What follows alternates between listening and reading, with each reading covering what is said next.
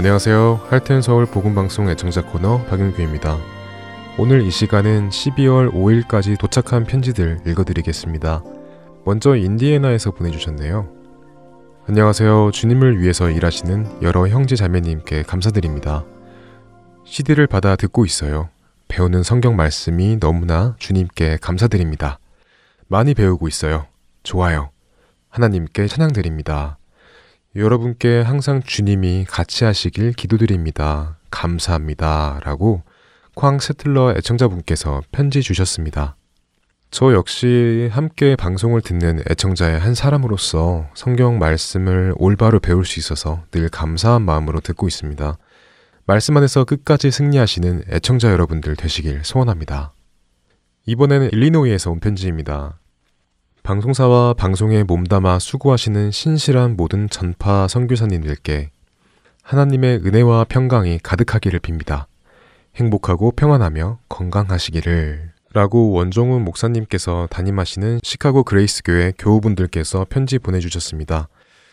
벌써 시간이 많이 흘렀네요. 몇 년 전에 저희 복음방송 찬양팀 핸즈팀이 시카고 그레이스 교회에 가서 원종훈 목사님과 성도분들을 만나서 함께 예배드린 기억이 아직도 남아 있습니다.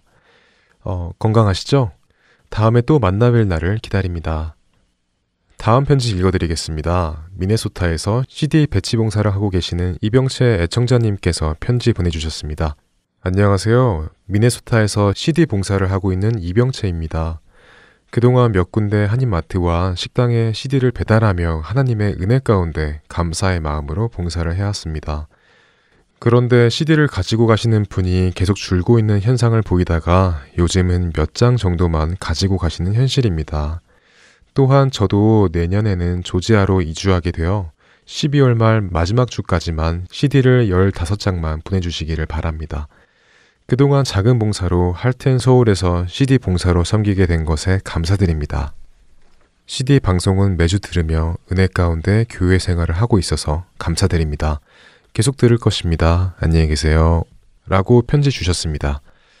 네, 많은 분들이 앱을 이용해서 방송을 듣기 시작하신 것 같습니다. 하지만 여전히 CD를 애용하시며 꾸준히 마켓에서 픽업하시는 분들이 계시기에 마켓 CD 배치 봉사가 큰 도움이 되죠. 조지아로 이사 가시는군요. 그곳에서 주님께서 준비해 주신 귀한 만남이 있기를 기도합니다. 그리고 말씀하신 수량대로 보내드리겠습니다. 연락 주셔서 감사드립니다. 네, 이렇게 다양한 곳에서 새로운 사연으로 편지를 보내주심에 감사합니다. 애청자분들의 응원과 기도가 늘 저희에게는 힘이 됩니다. 늘 주 안에서 기쁜 시간 되시고요. 오는 크리스마스도 좋은 시간 되시길 바라겠습니다. 애청자 코너 여기서 마치고 찬양 후에 주안의 하나 4부로 이어집니다. 지금까지 박영규였습니다. 안녕히 계세요.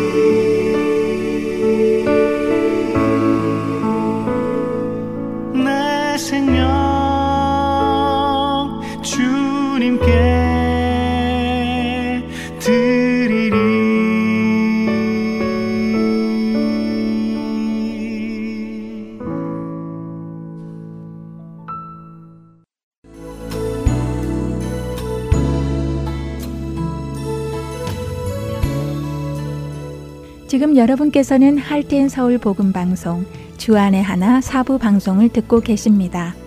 주안의 하나 사부는 어린이 방송을 위한 영어 방송을 부모님을 위해 한국어로 옮겨 놓은 방송입니다. 부모님께서 먼저 들으시고 자녀들과 하나님의 말씀을 나누는 귀한 시간이 되기를 소망합니다. 주안의 하나 사부에는 자녀들이 직접 성경을 읽는 레츠리더 바이블, 성경 속 인물들의 이야기를 드라마를 통해 만나는 Children's Bible Drama, 자녀와 함께하는 묵상 시간 Daily Devotional, 그리고 은혜의 설교 말씀 시간이 준비되어 있습니다. 먼저 Let's Read the Bible로 이어집니다.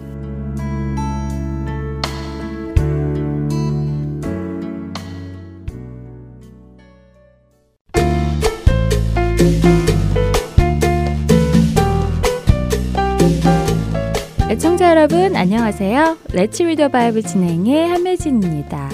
여러분 이런 이야기 들어보셨나요? 깊은 산 속에 사는 멧돼지가 있었는데요. 하루는 먹이를 찾아 어슬렁거리다가 우연히 도토리 나무 아래 가게 되었답니다.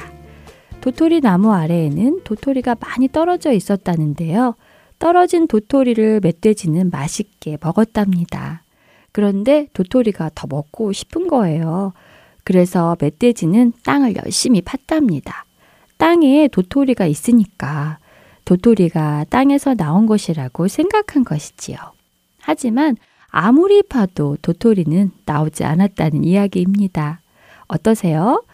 멧돼지가 참 미련하지요? 도토리는 땅에서 나오는 것이 아니라 나무에서 떨어지는 것인데 말이에요. 멧돼지가 땅이 아니라 고개를 들어 위를 쳐다보았으면 분명 많이 달려있는 도토리를 보게 되었을 테고 나무를 흔들어 도토리를 얻을 수 있었는데 말입니다. 성경은 이와 비슷한 말씀을 하십니다. 오늘 읽을 골로새서 3장에 바로 그런 이야기가 나오지요. 3장 1절과 2절입니다. 그러므로 너희가 그리스도와 함께 다시 살리심을 받았으면 위의 것을 찾으라. 거기는 그리스도께서 하나님 우편에 앉아 계시느니라. 위의 것을 생각하고 땅의 것을 생각하지 말라. 그리스도인이란 세상에서 부름받아 나와 이제는 하나님 나라를 향해 가는 사람들을 의미합니다. 그렇기에 우리는 더 이상 이 땅의 것을 생각하지 말고 위의 것, 하늘의 것을 생각하며 바라보고 나가야 하지요. 만일 우리가 여전히 이 세상의 것을 바라면서 살아간다면 우리는 영원한 생명을 얻을 수 없습니다. 미련한 멧돼지가 땅을 파서 도토리를 얻을 수 없었던 것처럼 말입니다.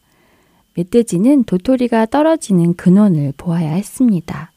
우리의 삶도 마찬가지입니다. 우리의 생명은 하나님께로부터 나옵니다.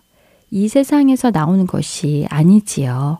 그래서 우리는 더 이상 이 세상에 속한 사람들처럼 생각하고 행동해서는 안 됩니다. 옛사람과 그 행위를 벗어버리고 새 사람을 입고 하나님의 형상을 따라 살아가야 하는 것입니다. 골로새서 3장을 읽으며 그것이 어떤 의미인지 함께 배울 수 있게 되기를 바랍니다. 이제 곧 우리를 구원하기 위해 이 땅에 오신 예수님의 탄생을 기념하는 크리스마스가 다가오네요. 그리스도의 평강이 우리 안에 넘쳐나기를 기도드리며 골로새서 3장을 읽겠습니다. 그러므로 너희가 그리스도와 함께 다시 살리심을 받았으면 위의 것을 찾으라. 거기는 그리스도께서 하나님 우편에 앉아 계시느니라. 위의 것을 생각하고 땅의 것을 생각하지 말라. 이는 너희가 죽었고 너희 생명이 그리스도와 함께 하나님 안에 감추어졌습니다. 우리 생명이신 그리스도께서 나타나실 그때에 너희도 그와 함께 영광 중에 나타나리라. 그러므로 땅에 있는 지체를 죽이라. 곧 음란과 부정과 사욕과 악한 정욕과 탐심이니 탐심은 우상 숭배니라. 이것들로 말미암아 하나님의 진노가 임하느니라. 너희도 전에 그 가운데 살 때는 그 가운데서 행하였으나 이제는 너희가 이 모든 것을 벗어버리라.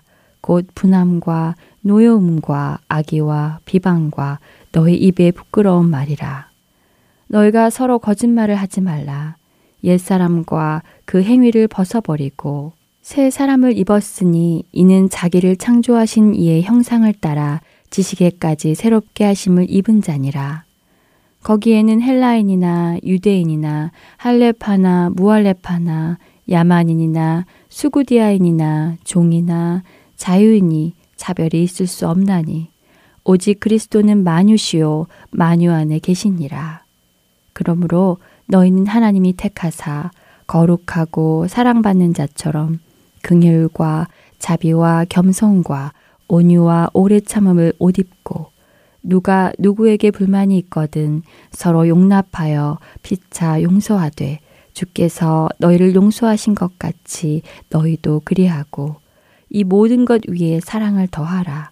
이는 온전하게 매는 띠니라. 그리스도의 평강이 너희 마음을 주장하게 하라. 너희는 평강을 위하여 한 몸으로 부르심을 받았나니 너희는 또한 감사하는 자가 되라. 그리스도의 말씀이 너희 속에 풍성히 거하여 모든 지혜로 피차 가르치며 권면하고 시와 찬송과 신령한 노래를 부르며 감사하는 마음으로 하나님을 찬양하고 또 무엇을 하든지 말에나 일에나 다 주 예수의 이름으로 하고 그를 힘입어 하나님 아버지께 감사하라. 아내들아 남편에게 복종하라. 이는 주 안에서 마땅하니라. 남편들아 아내를 사랑하며 괴롭게 하지 말라. 자녀들아 모든 일에 부모에게 순종하라. 이는 주 안에서 기쁘게 하는 것이니라. 아비들아 너희 자녀를 노엽게 하지 말지니 낙심할까 함이라. 종들아 모든 일에 육신의 상전들에게 순종하되 사람을 기쁘게 하는 자와 같이 눈가림만 하지 말고 오직 주를 두려워하여 성실한 마음으로 하라.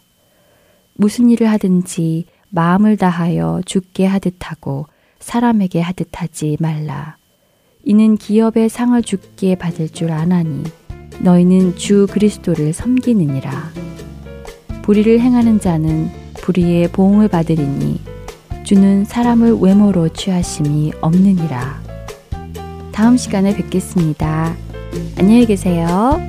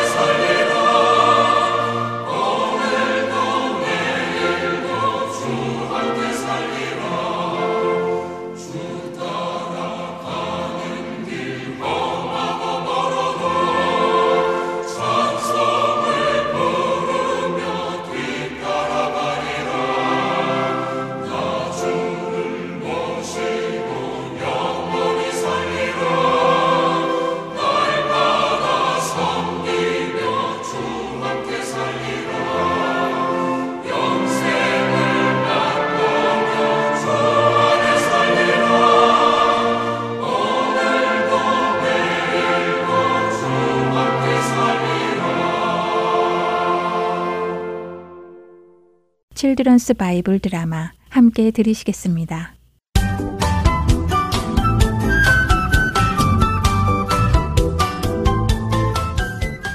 애청자 여러분 안녕하세요. Children's Bible Drama 요나편 진행의 박윤규입니다. 요나가 전한 하나님의 심판의 경고를 듣고 회개한 니느웨 사람들. 하나님께서는 그들의 회개를 받아주시고 그들에게 내리기로 했던 심판을 내리지 않기로 마음을 바꾸십니다. 그런 하나님께 요나는 불평을 합니다. 니느웨 사람들은 악인이며 이스라엘을 힘들게 하는 사람들인데 왜 하나님께서 그들을 용서하시는지 알 수가 없다며 이런 모습을 보느니 차라리 자신이 죽어버리겠다고까지 말하죠. 하나님께서는 그런 요나가 하나님의 마음을 이해하지 못한다고 하시며 그들을 미워하는 것이 옳으냐고 물으시죠. 하나님의 질문에 요나는 그들을 미워하는 것이 당연하다고 하며 어차피 그들은 죄인이기에 그들의 회개가 오래가지 않을 것이라며 니느웨 성 동편에 초막을 만들고 그들이 죄를 지어 하나님의 심판을 받기를 기다리기 시작합니다. 초막의 그늘 아래에서 니느웨를 바라보고 있는 요나. 그곳의 태양은 강렬했습니다. 요나의 초막 지붕은 구멍이 많이 나 있어서 구멍을 통하여 햇빛이 따갑게 들어왔습니다. 아, 더워. 햇빛이 이글이글 내리쬐니 이 구멍이 많은 초막 가지고는 햇빛을 다 막을 수가 없구나. 아이고 따가워라. 따가운 햇빛 아래 땀을 뻘뻘 흘리며 니느웨 사람들이 죄짓기만을 기다리는 요나. 하나님께서는 그런 요나에게 박넝쿨을 준비해 주셨습니다. 요나가 만든 초막을 박넝쿨이 잘 감싸며 자라 햇빛이 들어오지 않는 시원한 그늘을 만들어 주었죠. 오, 햇빛이 초막을 뚫고 들어와서 더워 죽을 뻔했는데 그새 박넝쿨이 자라서 큰 그늘을 만들었네. 야, 이제야 좀 살 것 같다. 박넝쿨이 이렇게 초막을 잘 가려주니까 정말 시원하구나. 아유, 이제 편안히 이 니누의 사람들이 죄를 지어 하나님의 심판을 받는 것을 기다리면 되겠구나. 아이고, 좋다. 박넝쿨 때문에 기분이 좋아진 요나. 그는 콧노래를 부르며 기다렸습니다. 하지만 니느웨 사람들은 죄를 짓지 않았습니다. 그들은 회개의 삶을 살고 있었지요. 밤이 되자 요나는 자신이 만든 초막에서 잠을 잡니다. 음, 니느웨 사람들이 오늘은 죄를 짓지 않았군. 하지만 내일은 꼭 죄를 지을 거야. 그들은 죄인이니까. 어서 잠을 자고 내일 아침 일찍 일어나서 그들을 다시 관찰해 봐야겠군. 아우 피곤해. 아유, 아유, 아유 참. 잠이 든 요나. 그런데 하나님께서는 벌레를 보내셔서는 박넝쿨을 갉아먹게 하셨습니다. 해가 뜨기 전에 벌레는 요나의 초막을 덮고 있던 모든 박넝쿨을 갉아먹어서 요나의 초막은 다시 구멍이 숭숭 난 원래의 모습으로 돌아갔습니다. 바로 이때 하나님께서는 해가 뜨게 하셨죠. 그리고는 사막에서 불어오는 뜨거운 바람도 함께 보내십니다. 아, 뭐야? 아, 갑자기 왜 이렇게 뜨겁지? 아니, 갑자기 웬 뜨거운 바람이 이렇게 부는 거야? 어? 박넝쿨 어디 갔어? 아, 박넝쿨이 다 어디 갔지? 이런 박넝쿨이 없어지니까 햇빛이 그냥 다 들어오네. 아, 덥다 더워. 햇빛도 뜨거운데 사막에 뜨거운 바람까지 불다니. 아이고 죽겠다. 아이고 죽겠어. 하나님, 아 왜 잘 있던 박농쿨은 없어지고 이렇게 뜨거운 바람이 부는 것입니까? 아 이럴 거면 차라리 죽는 편이 더 낫겠습니다. 요나야, 네가 박넝쿨이 없어졌다고 해서 화를 낼 만한 이유가 있느냐? 아 물론이죠. 있고 말고요. 어제 그 박넝쿨이 있어서 얼마나 좋았는지 아세요? 그 박넝쿨이 햇빛을 잘 가려주어서 제가 얼마나 편안하게 어제를 보냈는데요. 아, 그런데 그 좋은 박넝쿨이 하루 저녁에 없어졌으니 화가 안 나겠습니까? 아, 당연히 화가 나죠. 제가 그 박넝쿨을 얼마나 아꼈는데요. 그래, 요나야. 이제 내 마음을 알겠니? 너는 내가 수고하지도 않았고 키우지도 않았지만 하룻밤 사이에 냈다가 그 다음날 아침에 말라 죽은 그 박넝쿨도 아까워하고 있지 않느냐? 그렇다면 나는 어떻겠느냐?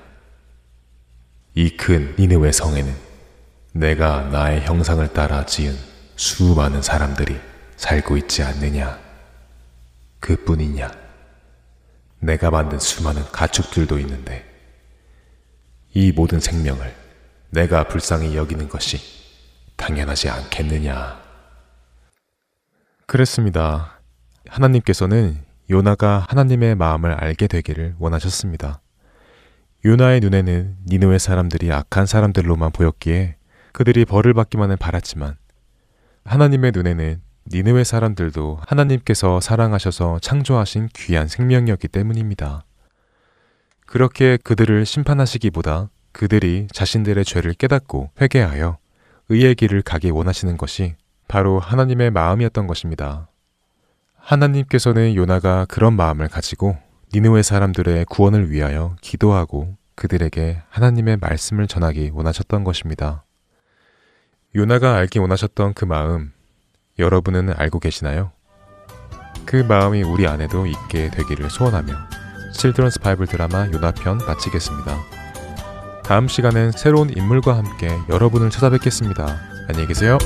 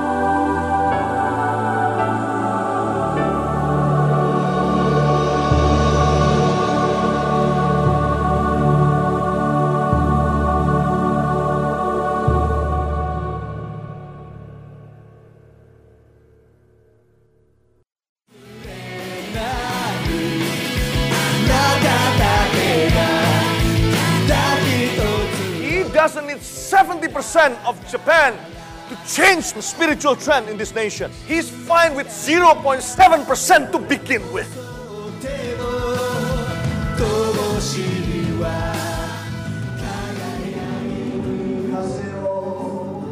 하나님을 향해 부르짖는 일본인들의 간절한 마음이 들리십니까? 크리스천 인구가 1%도 되지 않는 척박한 영적 사막 일본. 그 사막의 땅에도 복음의 씨앗이 뿌려져야 할 것입니다. 하트앤서울 복음 선교회에서는 이 일을 위하여 일본어 방송 CD를 제작하였습니다. 주위에 있는 일본인들에게 이 CD를 전하고 싶은 분들은 전화번호 602-866-8999로 연락 주시기 바랍니다.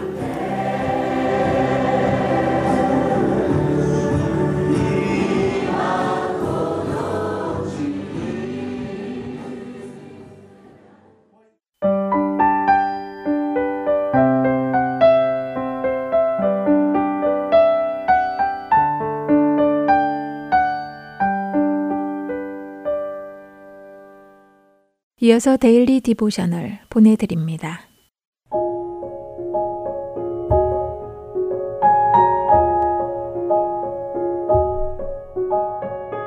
애청자 여러분 안녕하세요. Daily Devotional 진행의 최소영입니다. 믿지 않는 자들이 더 형통하고 잘 되는 것을 보며 혹시 우리 자녀들은 불공평하다고 생각하거나 하나님을 원망하지는 않나요? 이것에 대해 성경은 어떻게 말씀하시며 믿지 않는 자들에 대해 우리는 어떻게 대해야 할까요? 오늘은 이것에 대해 나누어 보고 말씀을 묵상하는 시간 되시길 바랍니다. 오늘 Daily Devotional의 제목은 Gabe and Asaph입니다.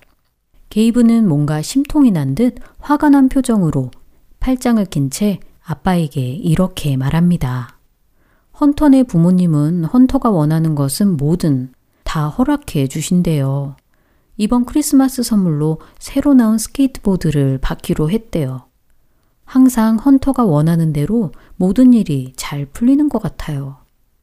헌터가 가진 것들을 생각하자 부러운 마음에 게이브는 기분이 좋지 않았지요. 아빠, 저는 하나님께서 하나님을 안 믿는 사람보다 하나님을 믿는 사람들한테 더 잘해 주실 거라고 생각했거든요. 헌터는 크리스찬이 아니잖아요. 근데 왜 저보다 더 좋은 것들을 많이 갖고 있는 거죠? 그러자 아빠는 게이브의 모습을 보니 아삽이 떠오른다고 말씀하십니다. 아삽이 누구인지 몰라 의아해하는 게이브에게 아빠는 성경을 펴서 시편 73편을 보여주셨지요. 시편 73편은 아삽이 쓴 것인데 첫 부분에서 아삽은 악인이 번창하고 잘 되는 반면 하나님을 섬기는 자신은 고난을 당하는 것에 대해 하나님께 불평하였다는 것입니다. 시편 73편의 첫 부분을 아빠와 함께 읽으며 게이브는 아삽의 마음이 어떤지 알 것 같다고 말하였지요. 그러나 시편 73편을 계속 읽다 보니 하나님을 원망하던 아삽의 마음이 변화되었다는 것을 알 수 있었습니다. 하나님을 모르는 사람들은 지금 형통하는 것처럼 보일지 모르나 그 끝은 결국 멸망이라는 것이지요. 오직 구원받은 자들만이 영광스런 끝을 맞이하게 된다는 것입니다. 아빠와 함께 시편 73편을 끝까지 읽고 난 후 게이브는 자신도 영광스런 끝을 맞이하게 될 것이라며 기뻐하였지요. 그러면서 하나님을 모르는 헌터는 그에 합당한 결과를 맞게 될 것이라고 말합니다. 게이브의 말에 깜짝 놀란 아빠는 이렇게 말씀하셨지요. 헌터에 대해 너무 성급하게 말하는 것 같구나. 우리는 우리를 향한 하나님의 긍휼하심에 대해 늘 감사해야 한단다. 우리는 모두 하나님 앞에 죄인이지만 예수님께서 십자가에서 죽으심으로 우리 죄의 형벌을 대신 받으셨기에 우리가 마땅히 받아야 할 형벌로부터 구원받은 것이지. 헌터를 판단하고 정지하는 것은 우리의 몫이 아니야. 헌터를 위해 함께 기도하자. 하나님께서 너를 통해 헌터에게 하나님의 긍휼과 사랑을 보여주시도록 말이지. 그래서 헌터도 예수님을 믿고 우리와 같이 영광스러운 끝을 맞이할 수 있도록 기도하자. 아빠의 말씀에 게이브는 고개를 끄덕이며 헌터도 자신과 함께 예수님 안에서 영생을 누리도록 기도하겠다고 대답합니다. 우리 자녀들도 혹시 게이브와 같은 생각을 하고 있는지 물어보시기 바랍니다. 하나님을 믿지 않는 자들이 더 형통하고 잘 되는 것처럼 보일 수 있을 것입니다. 하지만 이 땅에서 아무리 잘 되고 성공하더라도 예수님을 구주로 믿지 않는다면 영생을 누릴 수 없습니다. 심판을 받고 영원히 지옥에 있게 될 것입니다. 자녀들에게 우리를 구원하신 하나님께 감사하며 믿지 않는 자들이 회개하고 예수님을 믿도록 함께 기도하자고 권면하시기 바랍니다. 자녀들이 담대히 복음을 전하도록 도와주시고 함께 기도하시기 바랍니다. 오늘 자녀들과 묵상할 말씀은 시편 73편 28절 하나님께 가까이 함이 내게 복이라 내가 주 여호와를 나의 피난처로 삼아 주의 모든 행적을 전파하리이다. 입니다. 세상의 성공과 부와 명예를 쫓는 것이 아니라 하나님께 가까이 함이 가장 큰 복임을 깨달아 주의 복을 누리며 사는 우리 자녀들 되길 소망하며 daily devotional 마칩니다. 안녕히 계세요.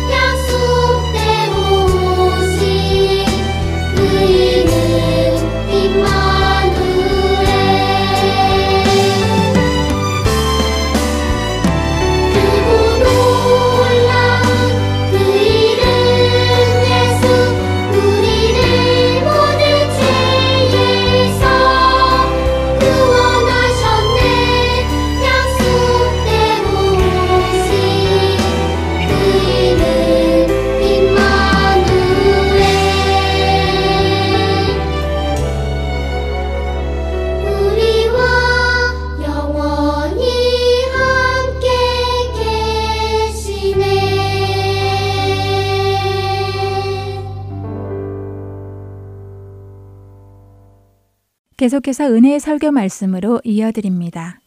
오늘은 서울 베이직교회 조정민 목사님께서 마태복음 16장 21절에서 24절의 본문으로 자기 부인하는 길이라는 제목으로 말씀을 전해 주십니다.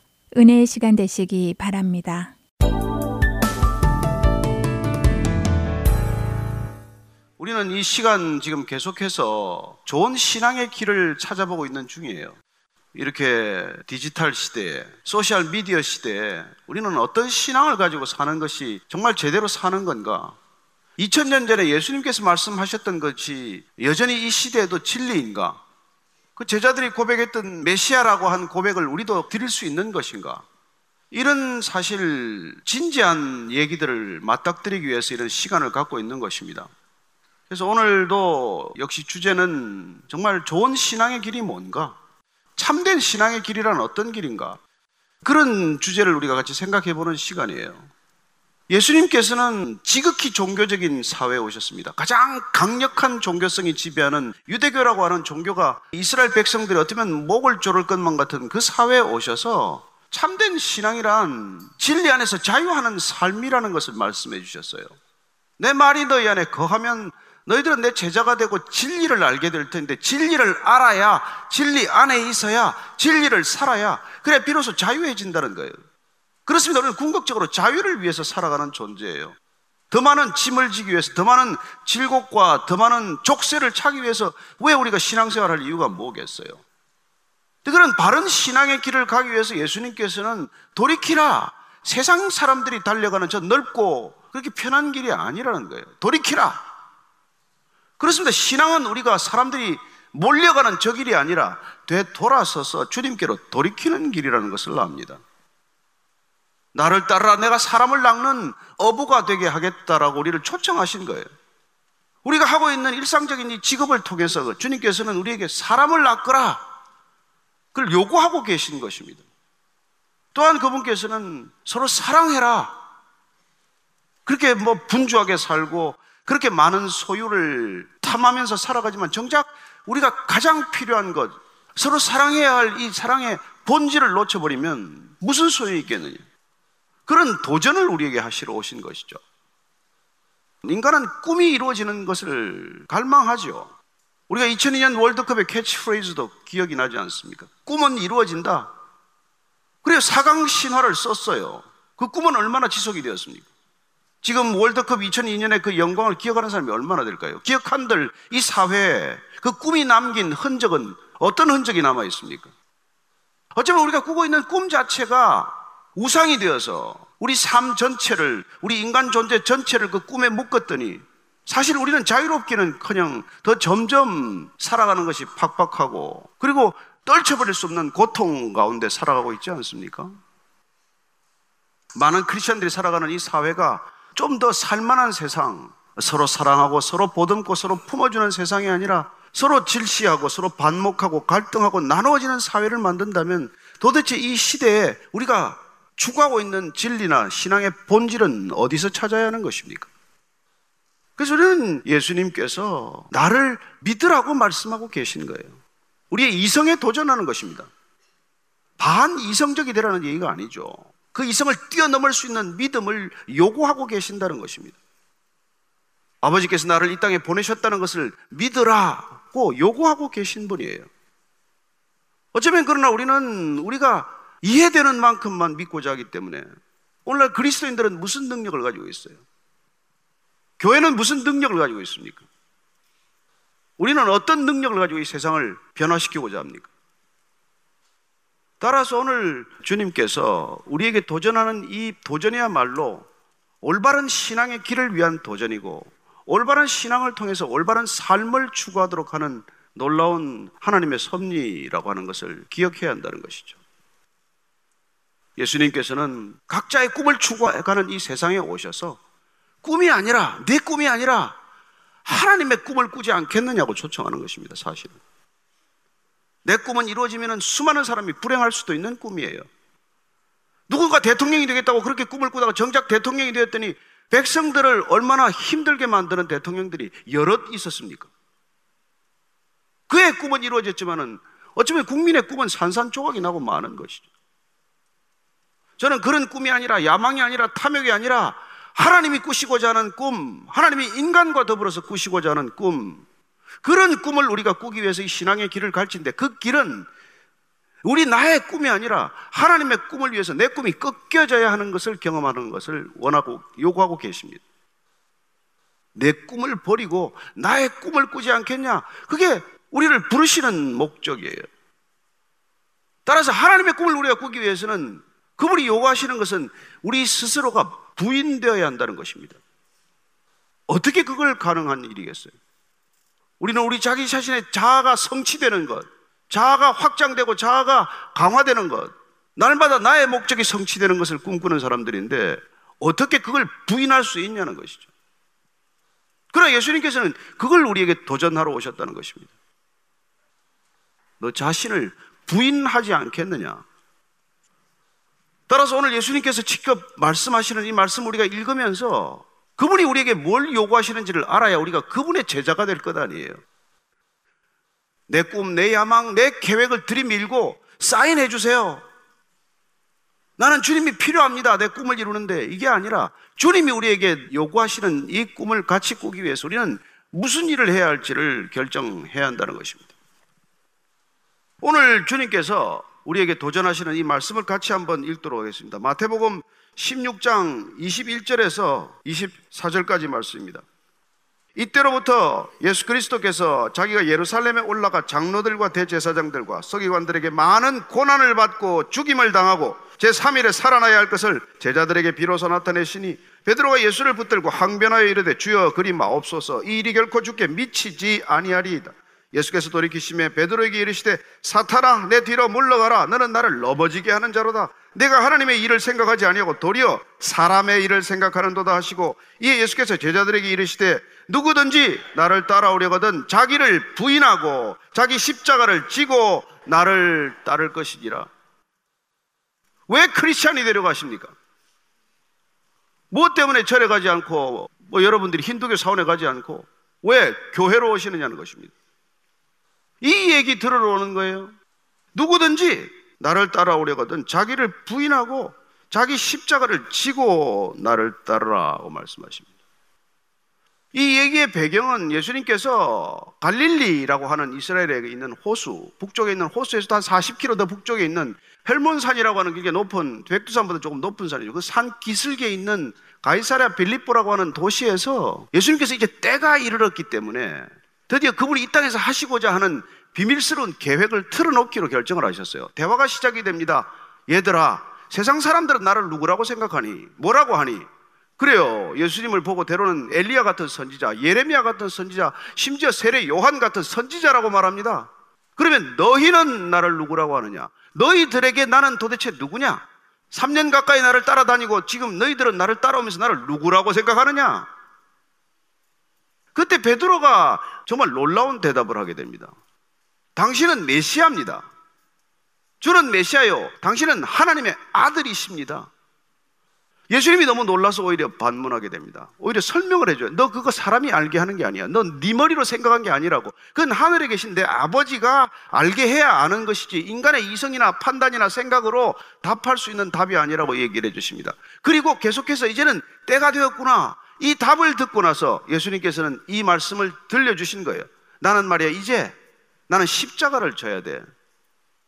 그리고 베드로, 너가 지금 믿음의 고백을 했는데 그 고백 위에 내가 메시아라고 하는 이 고백 위에 내가 하나님의 아들이라고 하는 이 고백 위에 나는 교회를 세우게 될 것이야. 그 교회는 누구도 흔들지 못하는 교회가 될 것이라고 말씀해 주시고 그러나 그 일이 일어나기 전에 나는 먼저 십자가를 지고 나는 죽어야 할 것이고 그리고 사흘 만에 부활할 것이다. 이 비밀을 털어놓으신 것입니다. 이 순간 주는 그리스도라고 대답했던 베드로가 갑자기 브레이크를 밟죠. 주님 무슨 말씀입니까? 그런 일이 일어나서는 안 됩니다. 절대 주님께는 그런 일이 일어나서는 안 됩니다. 왜요? 본인 혼자 독백했을 것입니다. 나는 어쩌라고? 내 꿈은 어떻게 되는데? 내가 당신을 따라다닌 꿈은 어떻게 되는 거예요? 입 밖에 내지 않았지만 베드로와 열두 제자들의 가슴 속에는 도대체 저분이 십자가에서 죽으면 우리는 어떻게 되는 건데? 오늘 예수님께서 이렇게 말씀하신 부분이 마가복음에 가면은 조금 달리 기록이 되어 있어요. 제가 읽어드리겠습니다. 8장 34절입니다. 무리와 제자들을 불러 이르시되 누구든지 나를 따라오려거든 자기를 부인하고 자기 십자가를 지고 나를 따를 것이니라. 무리와 제자들을 불러놓고 여기 지금 마태복음에서는 제자들에게 한 말씀이에요. 그러나 마가복음에 보면은 제자들 이외에도 다른 사람들이 여기 있다는 것을 알게 됩니다. 예수 주변에 둘러선 모든 사람들에게 이런 요구를 하는 것이죠. 나를 따라오려거든 자기를 부인하고 따라오라고 하는 이 명령, 이 요구, 이게 그리스도인을 향한 예수님의 가장 핵심적인 요구예요. 이 세상의 문제는 뭡니까? 각자가 자기 꿈을 이루겠다는 것 때문이죠. 자기 욕망이 성취되어야 한다. 자아가 성취되어야 한다는 그래서 이 세상은 만인대 만인이 투쟁하는 세상을 만들고 만 것이죠. 어떻게 하나 되게 할 것입니까? 무슨 방법으로 우리가 하나 될 수 있겠어요? 힘이죠. 돈이죠. 권력이죠. 그렇습니다. 인간이 만드는 짓은 상하 질서. 누군가 누구를 지배하고 착취하고 억압하고 박해하고 뺏고 빼앗기고 살리고 죽이고 하는 이 거대한 세상의 질서는 힘이 지배하는 질서예요. 예수님께서 이 질서를 근원적으로, 근본적으로, 본질적으로 바꾸기 위해서 오셨고 그 바꾸는 방법으로 예수님께서는 자기 부인이라고 하는 키워드를 우리에게 알려주신 것입니다. self denial. 모두가 자기 꿈을 추구하는 이 세상 가운데 너 자신을 부인하라고 하는 이 엄중한 도전을 누가 받아들일 수 있겠어요? 제자들도 못 받아들이는 것이죠. 누가는 조금 더 나갑니다. 그래서 누가복음 9장 23절을 보면 이렇게 되어 있어요. 또 무리에게 이르시되 아무든지 나를 따라오려거든 자기를 부인하고 날마다 제 십자가를 지고 나를 따를 것이니라 말씀하십니다. 날마다 자기를 부인하라는 것입니다. 날마다 자기를 성취하기 위해 살아가는 우리 모두에게 날마다 자기를 부인하라는 거예요. 이래가지고 뭐가 되겠어요? 나는 어떻게 하라고요? 따라서 여러분은 크리스천이 된다는 것은 대단한 갈등과 긴장 속으로 들어가는 거예요. 어쩌면 날마다 사투를 벌여야 하는 싸움이 시작이 됩니다. 정직하게 얘기하는 게 낫지 않겠어요? 그 귀중한 시간에 온 사람들 불러놓고 기도만 하십시오. 모든 게 다 됩니다. 뭐 저도 그런 얘기만 해서 돌려보내고 싶지만 그러나 그렇지 않아요. 우리 자신이 모든 걸 포기할 수 있는 믿음의 결단이 없이 내 목숨과 진리를 바꾸겠다는 그런 처절한 결단 없이 어쩌면 우리는 주님 앞에 서기도 어려울 거예요.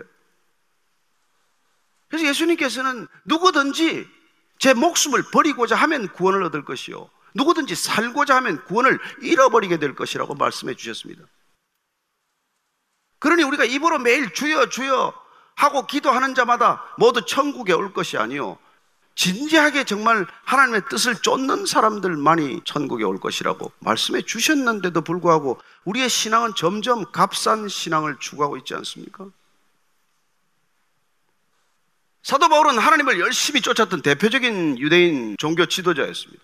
그런 모든 사람들이 부러워하는 가말리엘 문화의 수화생이었어요. 그는 누구보다도 율법을 통달했던 사람이지만은 그러나 그가 예수님을 만나고 나서 깨달은 것은 나는 하나님을 위해서 살았던 존재가 아니라 하나님을 대적했던 존재구나. 그가 예수님을 따르기 시작하면서 그는 자기 부인을 시작합니다. 이스라엘에서 가장 유명한 랍비가 되는 게 꿈이었을 이 사울이 바울이 되고 나서 그는 점점 작아지기를 결단하는 사람이 됩니다. 모두가 더 커지는 사람, 더 위대한 사람이 되는 것이 꿈이었지만 그는 비로소 작아지는 것이 그리스도인의 삶의 방식이라는 것을 알게 됩니다. 위로 위로 더 높은 곳으로 올라가는 삶의 방식을 추구하는 이 세상 한가운데서 더 내려가겠다고 결정을 하게 되는 것이죠. 그는 어디까지 내려갔을까요? 고린도후서 11장 24절에 그는 이렇게 고백하고 있습니다. 유대인들에게 40에 하나 감한 매를 다섯 번 맞았으며 세 번 태장으로 맞고 한 번 돌로 맞고 세 번 파선하고 일주일을 깊은 바다에서 지냈으며 여러 번 여행하면서 강의 위험과 강도의 위험과 동족의 위험과 이방인의 위험과 신의 위험과 광야의 위험과 바다의 위험과 거짓 형제 중에 위험을 당하고 또 수고하며 애쓰고 여러 번 자지 못하고 줄이며 목마르고 여러 번 굶고 춤고 헐벗었노라. 그런 자기 부인의 결과 살았던 삶의 여정을 이렇게 우리에게 들려주고 있는 것이죠. 자랑하려고 한 게 아닙니다. 그는. 그리고 고린도전서 4장 11절 13절에서 이렇게 또 고백합니다. 바로 이 시각까지 우리가 줄이고 목마르며 헐벗고 매맞으며 정처가 없고 또 수고하여 칠이 손으로 일을 하며 모욕을 당한 적 축복하고 박해를 받은 적 참고 비방을 받은 적 권면하니 우리가 지금까지 세상에 더러운 것과 만물의 찌꺼기 같이 되었도다. 이게 예수 따라간 결과예요.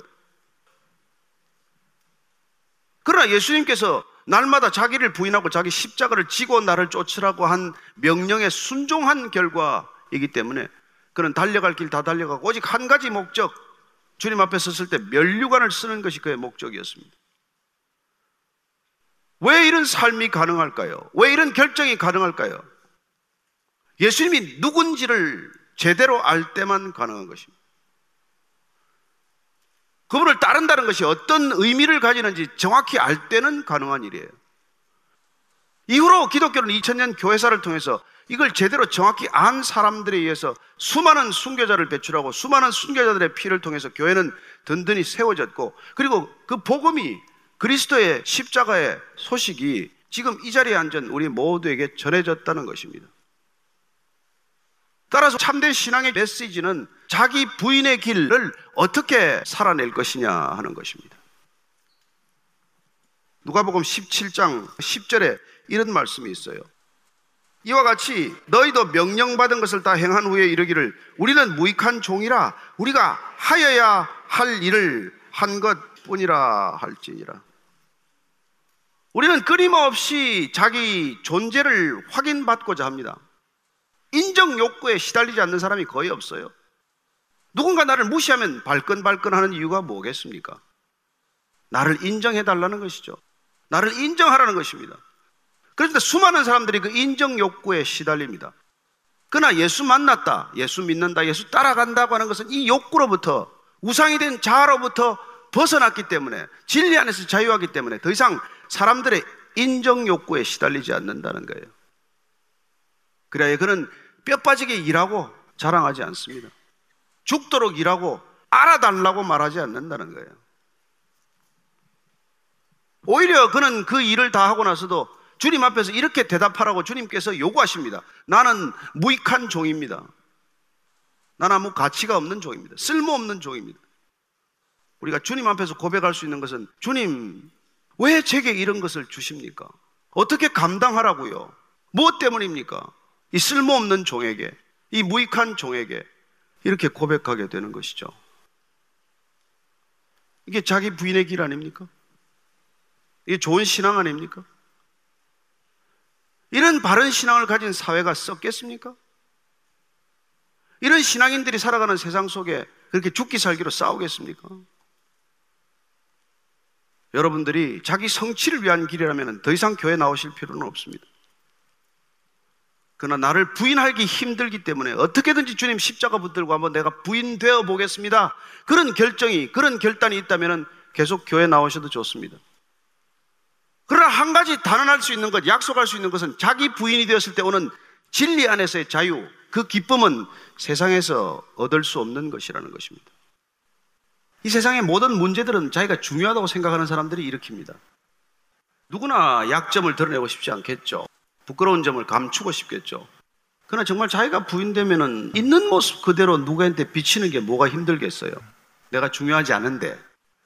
내가 중요하다고 생각하지 않기 때문에 나를 있는 모습 그대로 포장하지 않고 드러내는 게 오히려 편하지 않겠어요? 그런 사람과는 갈등이 훨씬 줄어들죠. 긴장이 훨씬 줄어들지 않겠습니까? 그런 사람 만나면 편하죠. 사실 모든 공동체는 자기 부인을 위한 하나님의 선물이에요. 우리가 뭐 가정에서 제대로 자라면은 자기 부인은 자연히 습득되는 삶의 방식입니다. 아버지가 뭐 아이를 위해서 희생하는 게 무슨 대단한 일입니까? 당연한 일 아니에요. 아이들이 부모에게 효도하는 게 무슨 대단한 일입니까? 당연한 일이죠. 그런 삶의 원칙 전체가 자기 부인으로 이루어지는 것이죠.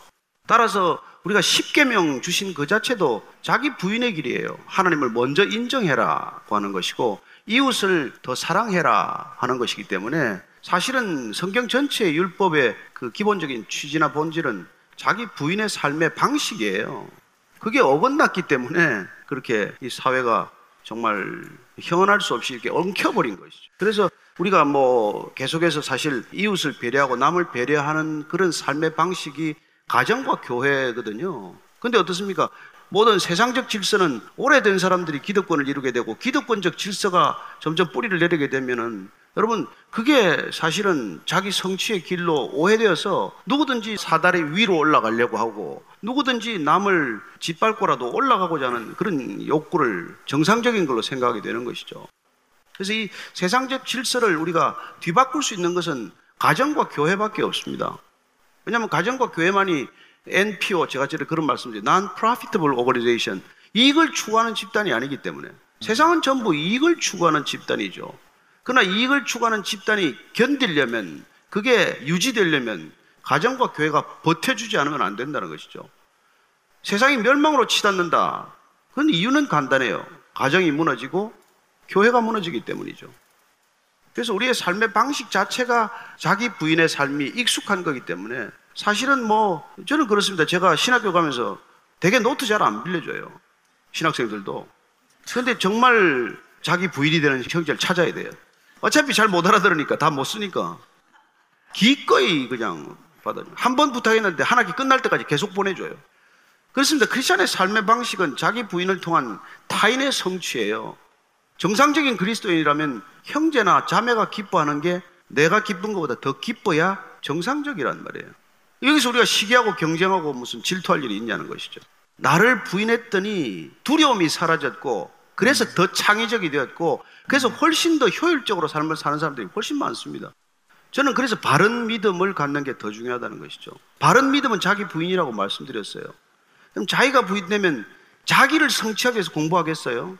그래서 어느 대학처럼 한동대학처럼 공부해서 남주자라는 목적으로 공부했고 그런 공부의 결과를 적어줘 남을 살리고자 했더니 훨씬 더 아름다운 일, 놀라운 열매들이 생겼다는 것이죠. 그런 얘기를 제가 여기서 몇 번 했습니다.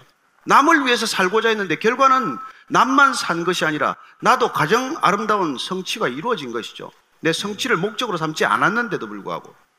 저는 그게 서구 사회 자유민주주의의 기초라고 저는 믿습니다. 그렇습니다. 가장 발전하는 길이 뭘까요? 남하고 경쟁해서 발전하는 것도 발전의 방법이죠. 그러나 내가 이기고자 하는 그 사람이 기준되지 않아요. 그러나 신앙이라는 우리가 인간의 차원이 아니라 하나님의 차원으로 오르고자 하는 발돋움이기 때문에 하나님 안에서 어제의 나보다도 오늘의 나를 더 하나님 뜻에 합당하게 살고자 하고 오늘의 나보다 내일의 내가 더 하나님 뜻에 합당하게 살고자 하는 것보다도 인간이 더 업그레이드 될 수 있는 길이 있겠어요? 고작 우리가 경쟁하는 사람들하고의 경쟁이라는 게 그 수준 아닙니까? 그 사람이 이겼다고 기쁩니까? 적이 사라집니까? 그 사람을 꺾었더니 금방 또 다른 사람이 나타나요. 그래서 평생 불행하게, 평생 힘들게, 평생 시달리며 사는 게 우리 사람의 길 아닙니까?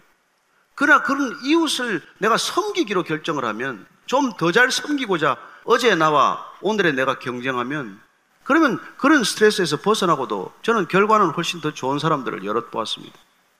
정말 진정한 그리스도인이야말로 가장 뛰어난 탁월한 사람이 될 수 있는 지름길이라고 저는 믿습니다. 어중간한 믿음 말고 주님도 못 따르고 세상도 못 따라가고 세상은 실력이 붙여서 못 따라가고 교회는 또 주님의 요구가 너무 커서 못 따라가고 뭐 어떡하겠어요? 어디를 따라갈 텐데. 바른 신앙이 주는 우리에게 가장 유익은 몰입이에요. 우리는 오만 가지 생각에 시달리는 사람입니다. 그러니까 말씀을 잡고 있고 말씀을 묵상하고 우리가 그리스도의 십자가의 메인바 되기를 원하는 것은 사실은 한 분한테 묶일 때 모르는 사람한테 자유로워지는 것 아닙니까? 결혼 아니에요. 그러니까 우리가 하나님 한 분께 묶임으로 모든 사람으로부터 자유해진다는 것을 경험하게 됩니다. 남과의 경쟁이 아니라 나 자신과의 경쟁을 통해서 기도하겠습니다. 주님, 모두가 내 꿈을 이루려고 하다가 정말 상상할 수 없는 지옥 같은 세상을 만들었습니다.